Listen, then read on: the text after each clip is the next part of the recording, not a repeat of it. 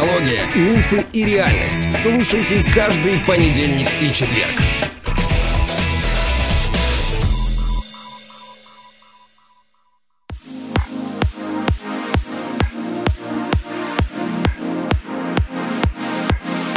Добрый день, дорогие друзья! С новым две тысячи двадцать третьим годом. Ну и, как вы уже поняли, мы открываем на нашем подкасте новую рубрику. И я рада представить вам моего соведущего на этой рубрике. Свежая кровь. Все только для вас, дорогие подписчики. Илья Бовт, эйч ар-тех. Человек, который пятнадцать лет занимается автоматизацией в сфере эйч ар. То есть в некотором роде можно сказать, что ты ай ти-специалист, да, Илья? Всем привет. Да, я ай ти, собственно, я отучился изначально на ай ти, и вот благодаря стечению обстоятельств попал в эйч ар. Слушай, ну пятнадцать лет – это вообще такой уже срок для того, чтобы ну, достичь икигай, своего какого-то предназначения, своего уровня мастерства в профессии. Да, определенно. Если верить правилу десять тысяч часов, то занимаясь какой-то деятельностью два-три часа в день, это будет как раз где-то лет десять, чуть побольше. Если говорить о пятнадцати годах, ну, на самом деле у меня не пятнадцать, потому что где-то в две тысячи четвёртом я пришел в эйч ар. Соответственно, уже почти двадцать лет. Я, Ух ты, я, я, так, я, так, да. я так округлил.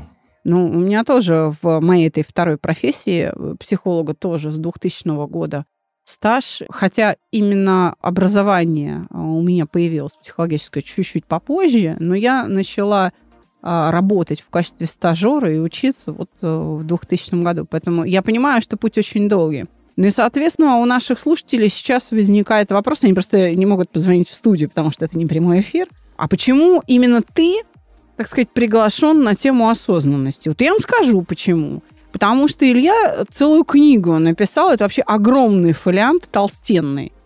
Называется он «Счастливые пчёлки». Кстати, очень хорошее такое название. Скажу честно, до конца я книгу пока не осилила. Осенью у нас прям сезон, и это было непросто выделить время на чтение твоей книги. Но что ценно, Илья? То, что ты один из нас. Что ты не философ, что ты не какой-то там буддийский лама, ты не гуру, который проповедует чего-нибудь ведическое, ты не историк, который занимается там религиоведением, или там ты не культуролог. Вот ты один из нас, человек, просто человек, любопытный, который умудрился собрать все, что есть про осознанность, все, что понаписали и понаговорили люди об этом. И вот эти «Счастливые пчелки», книга, это, по сути, конспект для нас, для всех, о том, что называется осознанностью. И я очень рада, что ты согласился прийти в студию и озвучить этот свой конспект. Спасибо, я тоже этому рад. Ты вот говоришь о вот этом пути, о проделанной работе, и да, я хотел бы отметить такую штуку, что где-то вот там на заре какое-то количество лет назад я как раз предположил то, что если бы была истина, то ее бы уже давно озвучили, она бы уже захватила мир. А раз она до сих пор не захватила мир, значит, все из тех точек зрения, которые вокруг существуют, они в чем-то не истинны. Я читала работы концептуалистов. Это целая школа концептуального анализа и проектирования сложных видов реальности и организационных систем. Целая научная школа, родившаяся в СССР в шестидесятых годах прошлого века. Читала их работы, кстати, одного из их основателей, Спартака Петровича Никанорова. И там говорится о том, что очень высока потребность у человечества, наконец, очеловечиться. И очень высока потребность в ненасилии, в каких-то ненасильственных способах осуществления перехода и в ненасильственных способах вот этого скачкообразного... Эволюции. Э, да, развития. Вот сделать скачок не под дулом пистолета, типа э, еще раз, еще одну тварь, козявка, съешь, я тебя пристрелю. Ну, то есть вот так вот, да? Как, как это было, собственно, под дулом пистолета куда-то человечество прорывалось. Вот в ситуации крайней опасности. Это ушло в прошлое. И концептуалисты как раз говорят о том, что очень людям надо понять, наконец, самих себя, как развиваться не под пинками, тумаками, шлепками и подзатыльниками, а с пониманием, зачем я это делаю, вот добровольно. Отсюда и большое количество дауншифтеров, которые идут вообще понять, что они здесь делают на, там, на этой планете Земля. Некоторые, правда, выбирают такой способ далекий от, скажем, правильного направления. Они не найдут там ответа, но я имею в виду дурман траву какую-нибудь, знаешь, там Бали или там... Ну, неважно, не, не будем называть регионы. Внешние да? стимулы, скажем. Да-да-да, где люди, значит, при помощи да, там, каких-нибудь грибочков или чего-нибудь там яда какой-нибудь лягушки ищут осознанность. Но это всего лишь токсическое поражение центральной нервной системы, которое осознанность-то и не даст. У школы саногенного мышления есть свое представление об осознанности, но это не основной наш предмет. Хотя... При помощи изучения саногенного мышления, которое я преподаю, можно к осознанности приблизиться. Но это не является целью нашего обучения. Но такие вопросы постоянно задают. И по большому счету ты вообще классический, такой ярчайший представитель тех людей, которые ко мне приходят учиться. И я очень рада тому, что ты, по сути, выполнил... Ты знаешь, ты сработал, наверное... как научно-исследовательский институт, который подготовил учебник, в котором есть история вопроса, да, основные положения и выводы. Ну, давай попробуем в целом сезоне, сколько у нас получится выпусков, двенадцать, значит, двенадцать, пятнадцать, ну, значит, пятнадцать, ну, там, или восемнадцать. Сколько получится? Ты поделишься с нашими слушателями вот всем тем богатством. Конечно, есть люди, которые нас слушают сейчас, которые уже прошли сто пятьдесят двести там, томов на тему, да, и что-то для них не ново, но все-таки большая часть наших слушателей это люди, безусловно, интеллигентные, образованные, которые что-то, наверное, читали и думали об этом сами, да, но вот именно такую глубокую исследовательскую работу не проводили как-то, а вообще говоря, нуждаются в осмыслении этой темы. Ну что, готов? Готов. Наверное, добавил бы пару слов к тому, что я сказала. Прежде всего, про то, что вот эти вот тома, которые мы видим на полках вокруг и в головах людей, они рассматривают отдельные кусочки, отдельные сферы, которые влияют на осознанность. Но цельные картинки не дают. Вот именно это было в свое время моим вызовом для того, чтобы вообще вот в эту сферу влезть, понять, а потом дальше и осознав то, что я действительно открыл какое-то единство вот этих кусочков, взять, сесть и записать это, чтобы это не пропало. Послушай, ну ты инженер ай ти, который занимается автоматизацией для эйч ар, то есть это отбор персонала вообще, управление персоналом. Причем здесь вообще эта тема, как ты в нее влез-то? Я бы сказал, что то, какой деятельностью я занимаюсь в жизни, это частный случай приложение моих возможностей. То есть у меня есть определенный склад ума, который вырос из э, трех составляющих, которые были там больше двадцати лет назад. Это удивление, ярчайшее восхищение тем, что су- существует вообще, в принципе, на тот момент я представлял себе это как психологию, то, что людей, оказывается, можно разложить по полочкам. Оказывается, есть какие-то законы, оказывается, есть какие-то, какая-то логика в поступках, в мышлении, в, в, в эмоциях. Второе — это тяга к творчеству и понимание того, что есть что-то, что мы имеем, а есть что-то, что мы сами же можем взять и сотворить. И это будет новый шаг не только для меня, а вообще, в принципе, для, для всех. И третье — это вот как раз айтишная сфера, аналитическая сфера. Это аналитический склад ума. Это попытка классифицировать и разложить по полочкам все, насколько это возможно и насколько это вообще, в принципе, достигаемо. И вот эти три сферы, они сложились как раз в определенную концепцию, которую я применяю на практике во всех сферах жизни, в частности, вот и в работе. Работа связана с тем, чтобы спрогнозировать поведение крупных систем и максимально это автоматизировать. В частном случае это автоматизация процессов в эйч ар.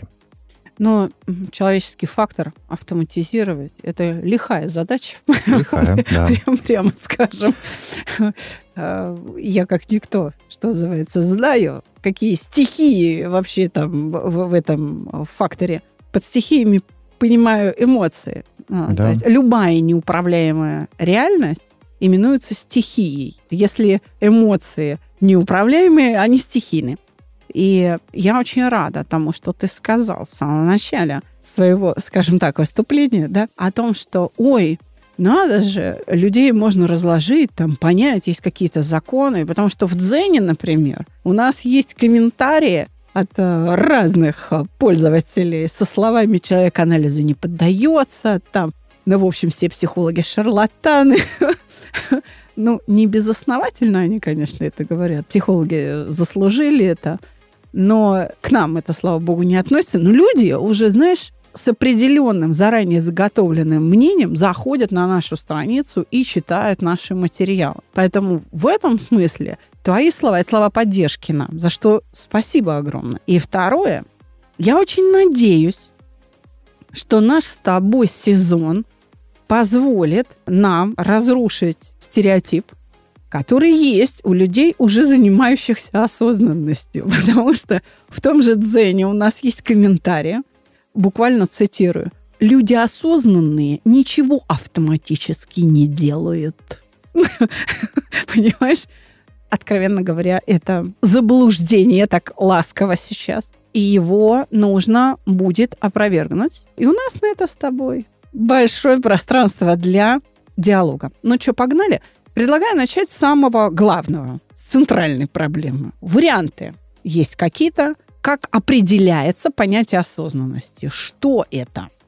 Прежде... Центральный вопрос. Да. да. Прежде всего стоит сказать, что вообще вопросом осознанности человечество не так-то давно, собственно, задалось. Да, все началось с Декарта и его с мыслью, значит, существую. Он использовал слово когито, которое... Это, это какой век?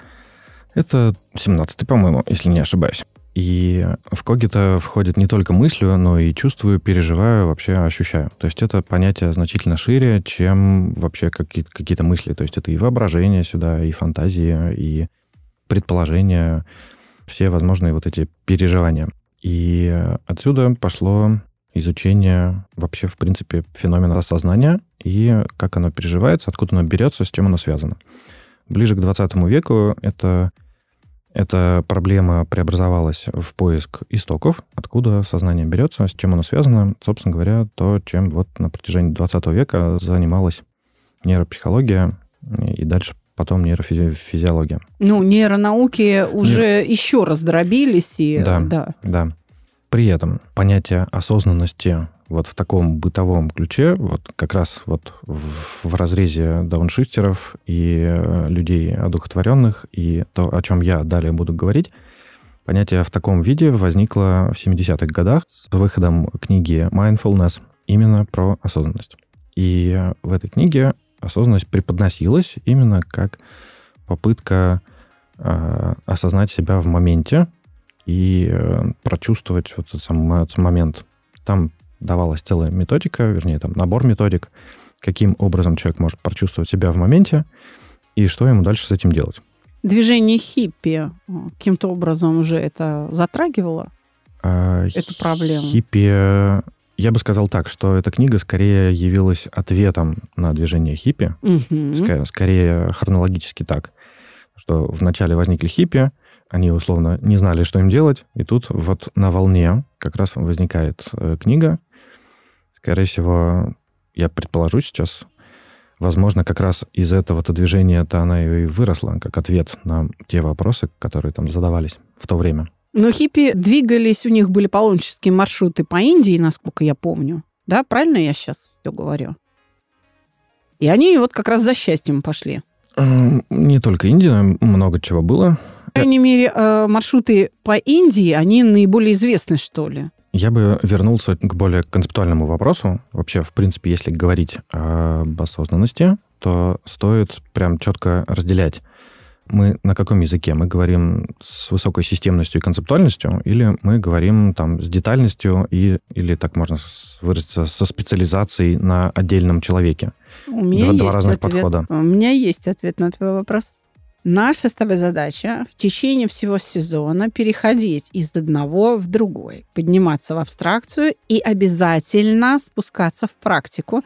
И вот эти переходы очень важны слушателям для понимания.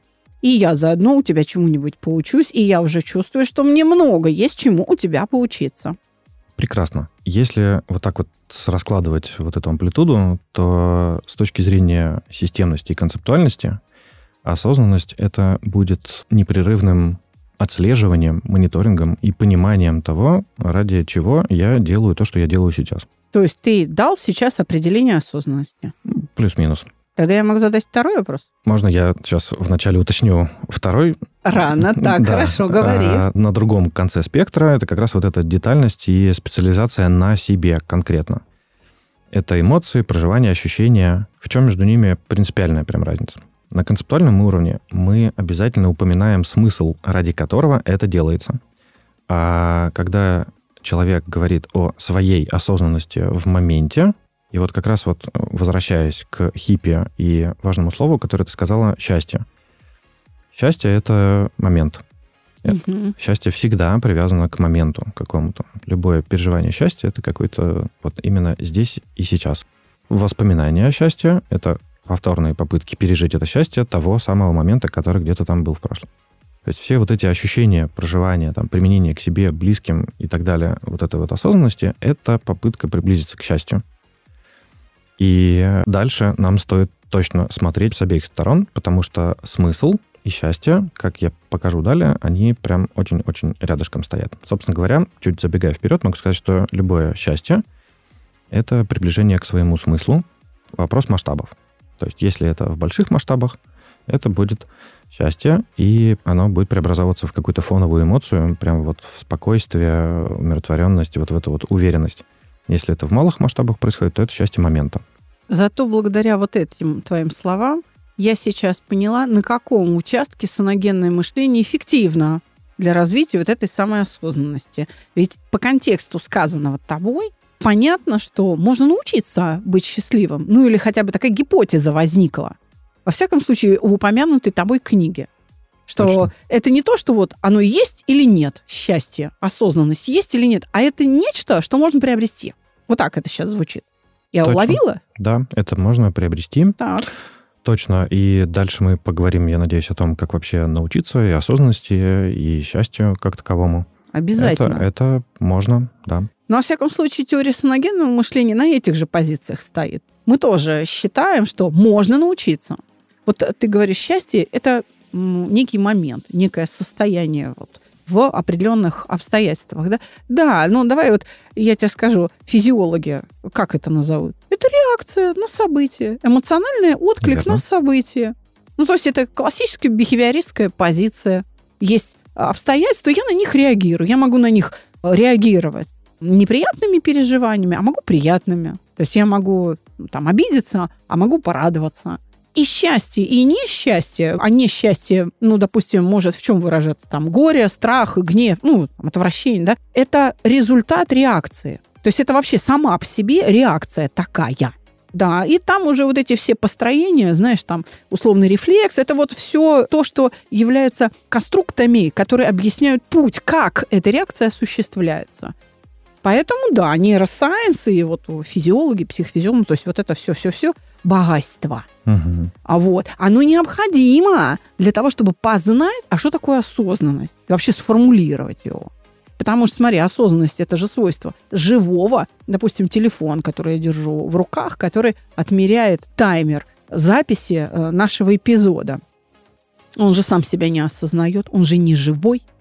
Если уходить глубоко в понятие живого, так или иначе мы выйдем на стремление, на понятие того, что жизнь определяется через стремление куда-то, а значит, через какую-то интегральную оценку, достигаю я этого или нет.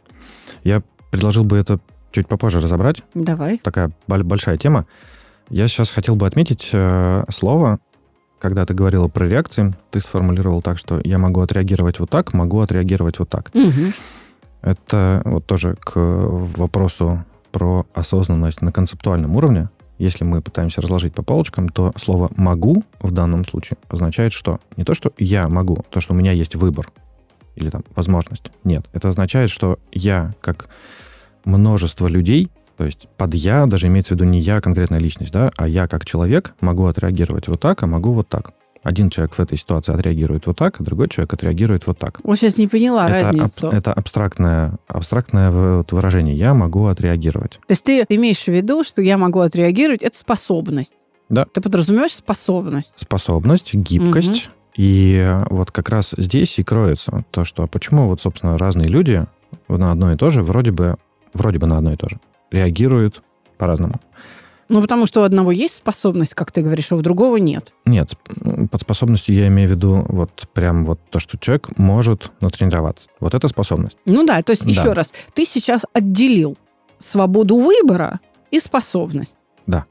Да, окей, принято, да, соглашусь. И... То есть и эту способность можно приобретать путем да. некоторых там да. тренировок или некоторой философии, тренируя ее там в определенных обстоятельствах жизни. Давай, да? чтобы прям вот точным быть, я бы сказал так, что я говорю сейчас о способности обрести способность. Да, я поняла тебя. Да. Но надеюсь, что то есть все люди обладают тоже, да. первой способностью, способностью обретать способность, угу. радоваться в, в определенных моментах. Но не все в течение жизни тренируют в себе вот эту как раз способность радоваться от любого пути. Люди, уходящие за счастьем там, в горы, в Тибет, едущие там куда-то и употребляющие эти самые вот, Дурман, траву, да? внешние источники, это как раз люди, которые определенным образом получают счастье. Они себя натренировали, по сути, на то, чтобы получать счастье вот из таких источников. А можно получать счастье из других источников, а можно еще из каких-то. Ну, в зависимости все на этом строятся. Это может быть порно-сайт, пардон.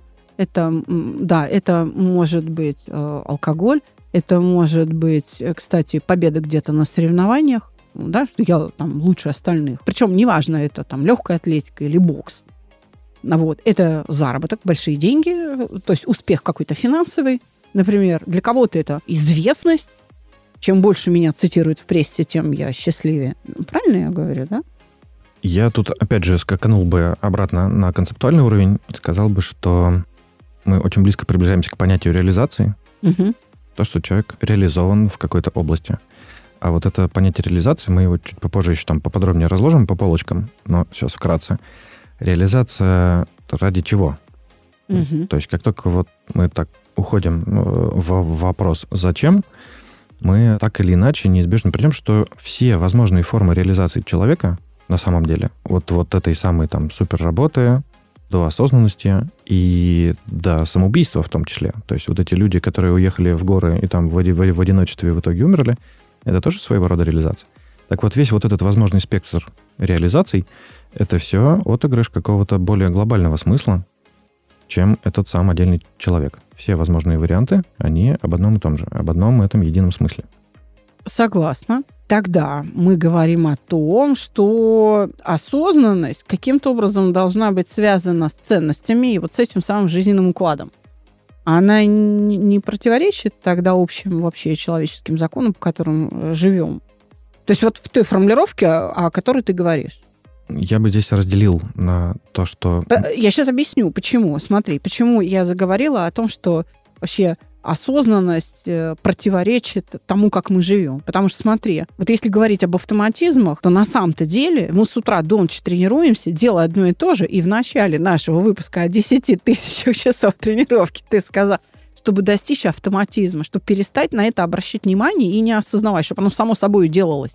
Понимаешь, да? То да, есть вот, я вот мы, допустим, начинаем учиться водить автомобиль, и сначала мы вот делаем, думая, правую ногу сюда, левую сюда, рука там, ну, метр перед капотом видишь, а потом ты уже, когда научился ездить, как от дома до работы доехал, ты не помнишь, но без аварий. То есть у тебя уже вот этот автоматизм выработался, и он, он тебе обеспечивает выживание на дороге. То есть это хорошо, но ты же не осознаешь. Поэтому я и говорю. Получается, что осознанность противоречит вообще законам выживания. Вот так. А зачем мы тогда к ней стремиться должны? Корень вопроса в том... ради чего проживается вот это вот единение. А это вот про ценности. Оно, это единение проживается ради вот как раз наслаждения и счастья. Человек ставит во главу угла именно свои переживания. Угу. Он счастлив, значит, он прав. Да, а... это сплошь и рядом. Или он это делает именно ради того, чтобы быть правым. То есть ради истины какой-то. То есть ради чего-то большего, чем он. И это следующий уровень. Одно дело быть... если я счастлив, я прав. а другое дело, если я прав, то я правильно живу, значит. Угу. То есть это как бы следующий шаг. Это ты сейчас говоришь об, о разных уровнях восприятия мира. Да, о разном уровне осознанности как таковой даже. Тогда это разные уровни и развития. Верно. Мы чуть попозже поподробнее разберем. То, что ага, тут я начинаю ведь... улавливать твою... Да. И логику, в... так.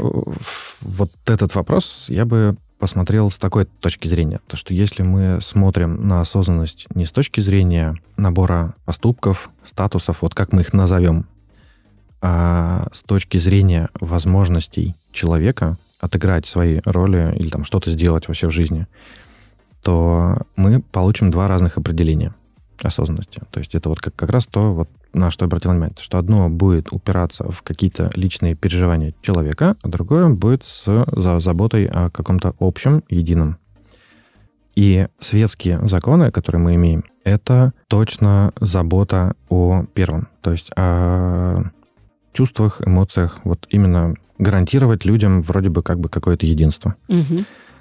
В то время как наши инстинктивные, назовем так условно, законы и вообще природа жизни, природа человека, она подчиняется только одному закону, это эволюционный алгоритм. Все. Ну, знаешь, я вот слушаю лекции сейчас «Философия переживает новый подъем», и есть мыслители, которые говорят, что эволюция работает для живой природы, для там, животных. А вот на человеке это как-то по-другому. Что эволюция на человеке, та самая дарвиновская теория, что нет, она опровергнута уже. Она вот, нет, все-таки у людей как-то по-другому. Эволюция, да, но как-то по-другому. Не так, как Дарвин говорил. Дьявол в деталях, что, что называется. Можно все обобщенно назвать словом эволюцией. Угу. Можно сказать, что есть видовой отбор, внутривидовой отбор, половой отбор, и там еще там с десяток разных отборов. И можно, опять же, говорить просто эволюция, а можно сказать эволюционный алгоритм. Эволюционный алгоритм — это математика.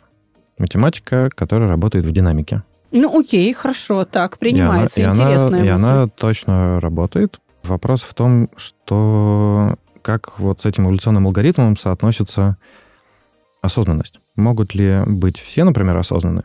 Пройдут они через узкое горлышко? Или могут ли быть все неосознанными? Пройдут ли они через узкое горлышко? Или должна быть какая-то определенная пропорция для того, чтобы пройти через узкое горлышко? Вот в чем главный вопрос, по сути, философии осознанности. Тогда надо говорить о том, что человек сам с момента рождения до смерти проходит определенные стадии развития, тогда у человека на какой-то стадии развития не может быть никакой осознанности. И в какой-то момент возможность осознать себя открывается, и ты можешь к этому двигаться. И, наконец, уже пользоваться благами этой осознанности, если она благо. Вообще, как таковая осознанность, она скорее не про пользоваться благами, а про производить блага. Скорее так. То есть осознанность... А разве это не благо? Осознанность говорит не о том, что человек может э, употребить, а о том, что он может создать. Вот я и говорю, разве это не есть главное благо осознанности? Творить добро. Благо для кого? Вот, опять вот же. Для меня, как для вот. Человека осознанного, например. Это же, это же источник моего счастья, что я не просто так здесь живу и распространяю вокруг себя что-то, ну, скажем так, хорошее. Ну вот это как раз вопрос смыслов, да? Это как раз да-да-да. Такой вот тот, тот самый «зачем?», для кого эти блага. Если человек ощущает, что он выполняет благо для общего дела, видового дела, угу. то он в том числе будет чувствовать счастье. Ну, буддисты и... все время друг другу желают на благо всех живых существ. Да. Ну и, собственно говоря... То есть они это, значит, понимали две тысячи лет назад там с лихом. Дьявол в деталях, действительно, вот сейчас в силу там времени я очень общими словами говорю, но если закапываться в модели поведения, в модели, как э, срабатывают отдельные механизмы психики, и как, собственно говоря, люди тренируются на что-то, да, как работает вот эта вот обратная связь, подтверждение, на основе чего работает тренировка, ну и, собственно, нейрончики там от, отращивают свои сети, то будет видно, что как раз все наши эмоции — это такая своеобразная интегральная шкала от э, плохо-хорошо. И вот это плохо-хорошо предположительно соотносится как раз вот с этим каким-то путем, ну, который связан с отыгрышем человека, своей роли в чем-то общем и большом. То есть любое действие, любое переживание, любое событие, он внутри себя абстрактно раскладывает на... Я поставил сейчас вот только что плюсик, или я ничего не поставил, или я поставил даже минус. И исходя из этого, он как, как раз вот то чувствует и переживает эмоции, которые мы уже как-то в быту называем там счастье, грусть, еще там что-то. Да-да-да-да, да-да-да. Иными словами, осознанность в конечном итоге может быть рассмотрена как способ существования. Можем так вот на нее посмотреть. Смотри, да. Не только как на способность или как на там свободу выбора, да? А вот как на способ существования. Такая же точка зрения тоже может быть. В таком ключе я сказал бы, что осознанность — это способность различать. Вот как раз вот это вот. Во-первых, свои состояния. Во-вторых, свои возможные роли, возможные пути, возможные действия. Способность различать частное и общее. И эта способность, она позволяет человеку выбирать и делать выбор в сторону вот этого самого единения с максимально общим путем. Мои любимые концептуалисты, конкретно ярчайший представитель этой школы, профессор, доктор технических, кстати говоря, наук, в некотором роде твой коллега, да, Андрей Георгиевич Теслинов, который был у меня здесь экспертом, очень любимый мною гость, он как раз везде, он занимается развитием, и везде в своих лекциях он подчеркивает, что различительная способность – основа выживания человека, основа выживания вообще всего живого. Если ты не отличаешь одно от другого, ну, как минимум, съедобное и несъедобное, да, есть такая детская игра, то как ты выживешь? Все, съедобное и несъедобное. Почему это детская игра? Чтобы ребенку можно было оставить одного, понимаешь, и там, не знаю, пойти мамонта убить, чтобы он хотя бы не съел какую-нибудь гадость, да, вот, чтобы не прийти к его трупу, как минимум, да, вот, поэтому с измальства различительная способность тренируется. И масса детских игр, ты вспомни, да, да и нет, не говорите, черный-белый не берите, вы поедете на бал. Это же все вот э, про тренировку различительной способности вообще. Ты там распознал, не распознал. Но тогда возникает следующий вопрос.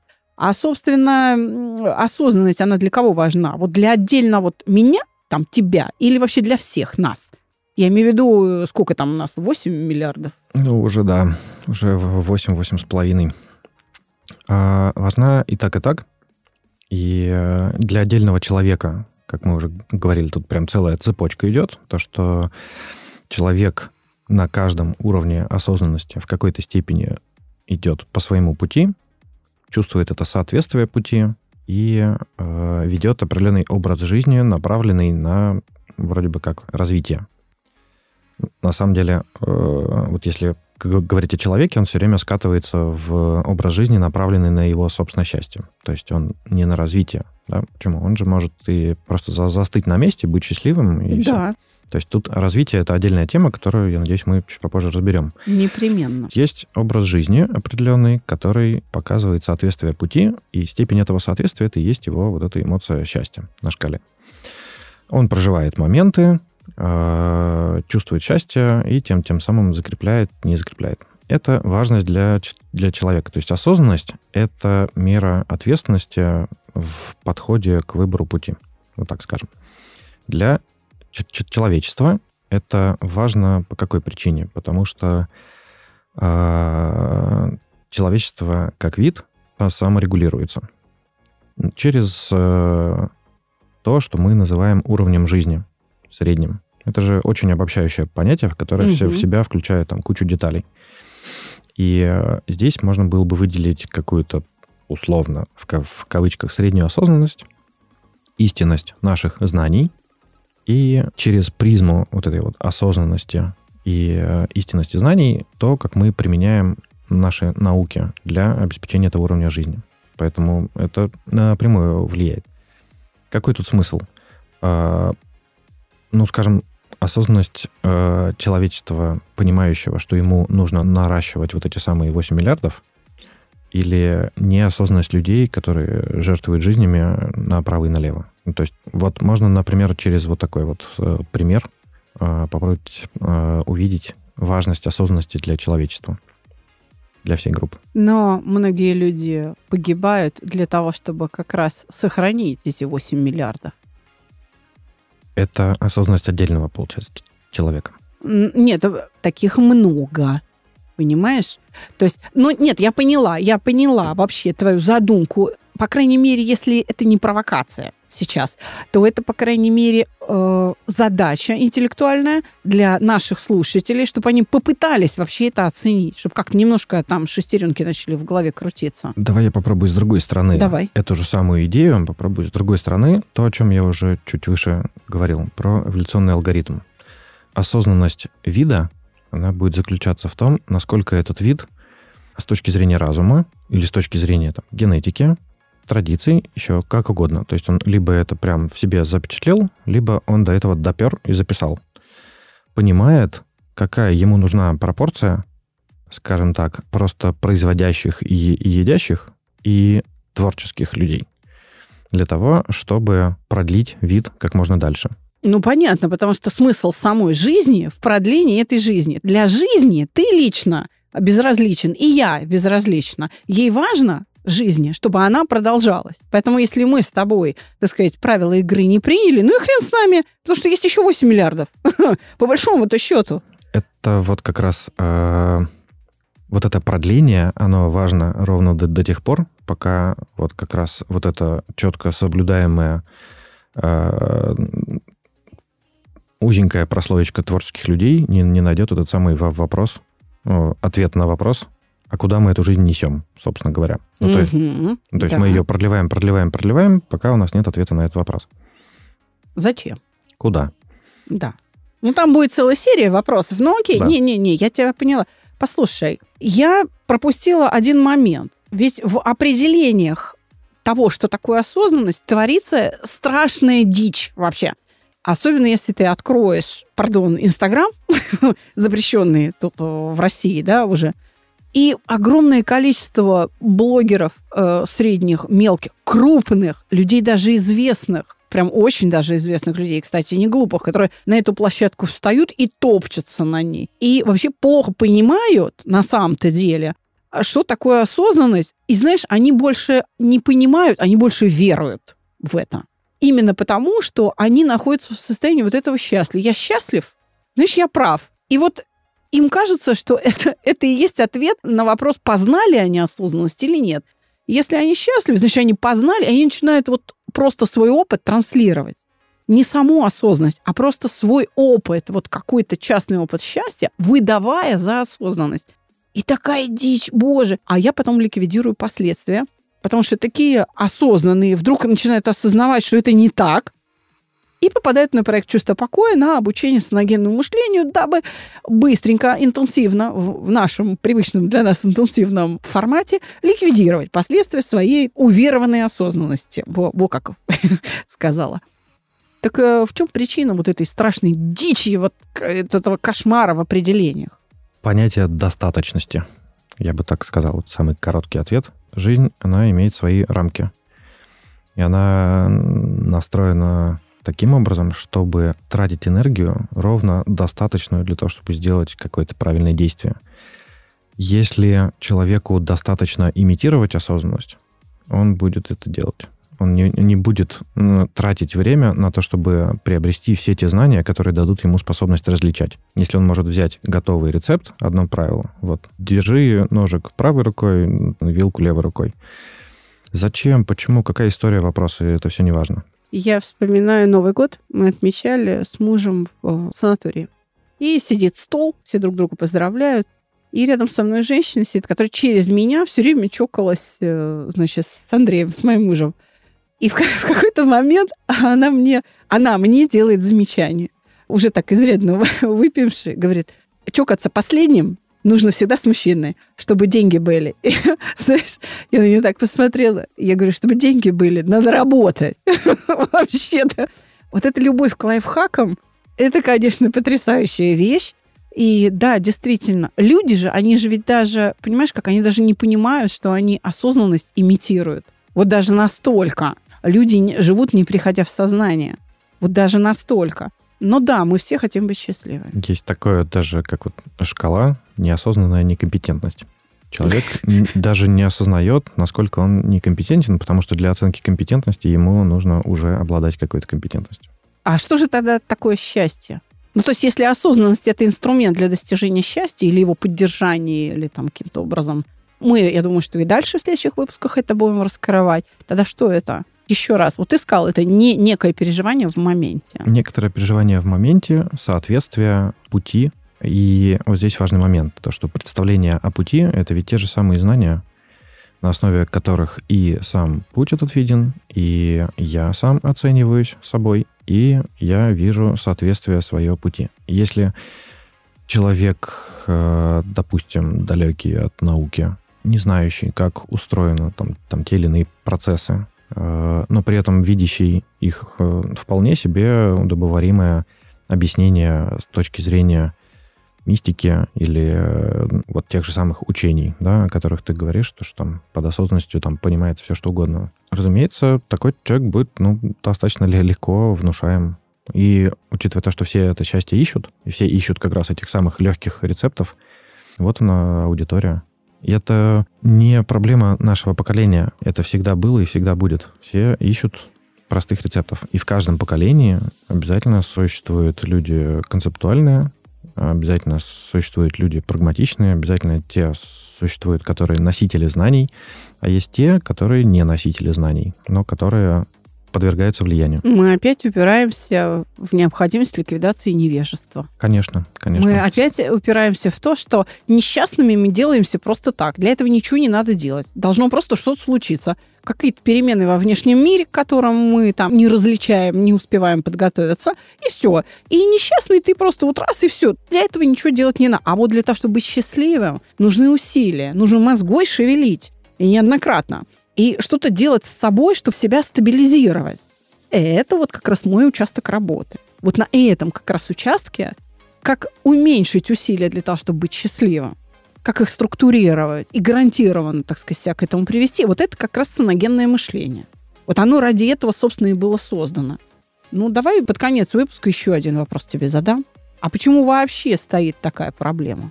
Знаешь, есть же мультик знаменитый, там, американский. Кстати, пару лет назад всего вышел. Да и без мозгов нормально.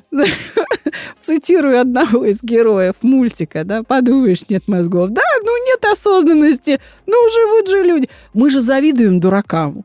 Вот есть же психиатрический диагноз, идиот. Понимаешь, человека невозможно расстроить. Ты нам сейчас тут про осознанность, чтобы быть счастливыми, а люди думают, не, я не хочу быть идиотом, я не хочу в психиатричку, как бы. То есть все-таки нужно отличить, понимаешь, осознанность от идиотизма. Ну, правда, что ты, ты не будешь же все время как дурак улыбаться, когда тебе там руки-ноги отрывают? Сказал бы так. Мы рассуждали о том, как количество знаний и полученных натренированных реакций влияют на способность различать. Я могу так утверждать, то, что вот этот объем знаний или объем устраненного невежества напрямую влияет на то, какой класс задач человек перед собой ставит. Вот. Да, многие говорят, что масштаб личности человека определяется масштабом его целей. То есть если ты живешь для того, чтобы циркулировать между супермаркетом и унитазом, и в этом твое счастье, это как будто один уровень осознанности. Еды. Да, да, переработка еды, да. Это вот один уровень счастья, это вот один уровень осознанности, это определенный уровень развития, да. А если ты живешь для того, чтобы изменить мир, чтобы всех сделать счастливым, вне зависимости от наличия, отсутствия унитаза и э, супермаркета, то это совершенно другая история. И вот такие люди, которые таким масштабом целей живут, они меняют жизнь всего человечества. Проблема состоит в том, что в тех определениях и в тех методиках, которые сейчас активно популяризируются, в них отрицается оценка. Мол, вот ты есть в моменте, не оценивай, не критикуй и так далее. В то время как, если знать действительно, как оно устроено, как устроено мышление, как вообще в принципе устроена жизнь, оценка здесь базовая штука. Потому что как только есть стремление, всегда есть правильный путь, а есть неправильный путь. Ура, ты Оц... сказал это. Стремление сразу же логически предполагает наличие оценки. А значит, что это вранье.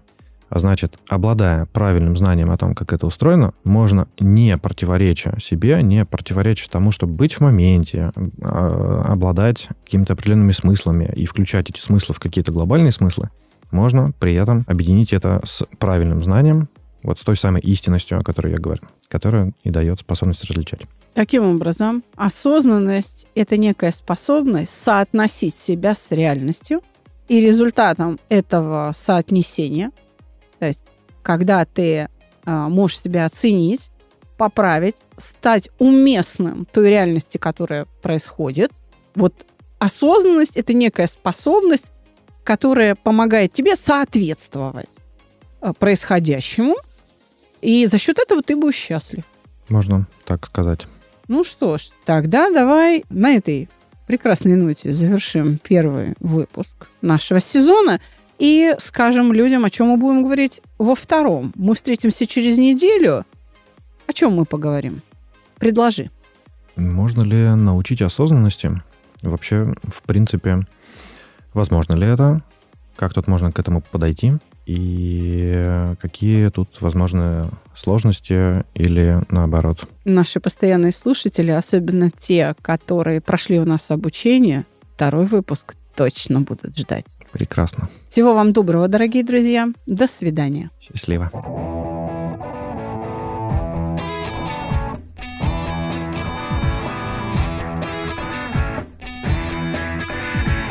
Психология, мифы и реальность. Слушайте каждый понедельник и четверг.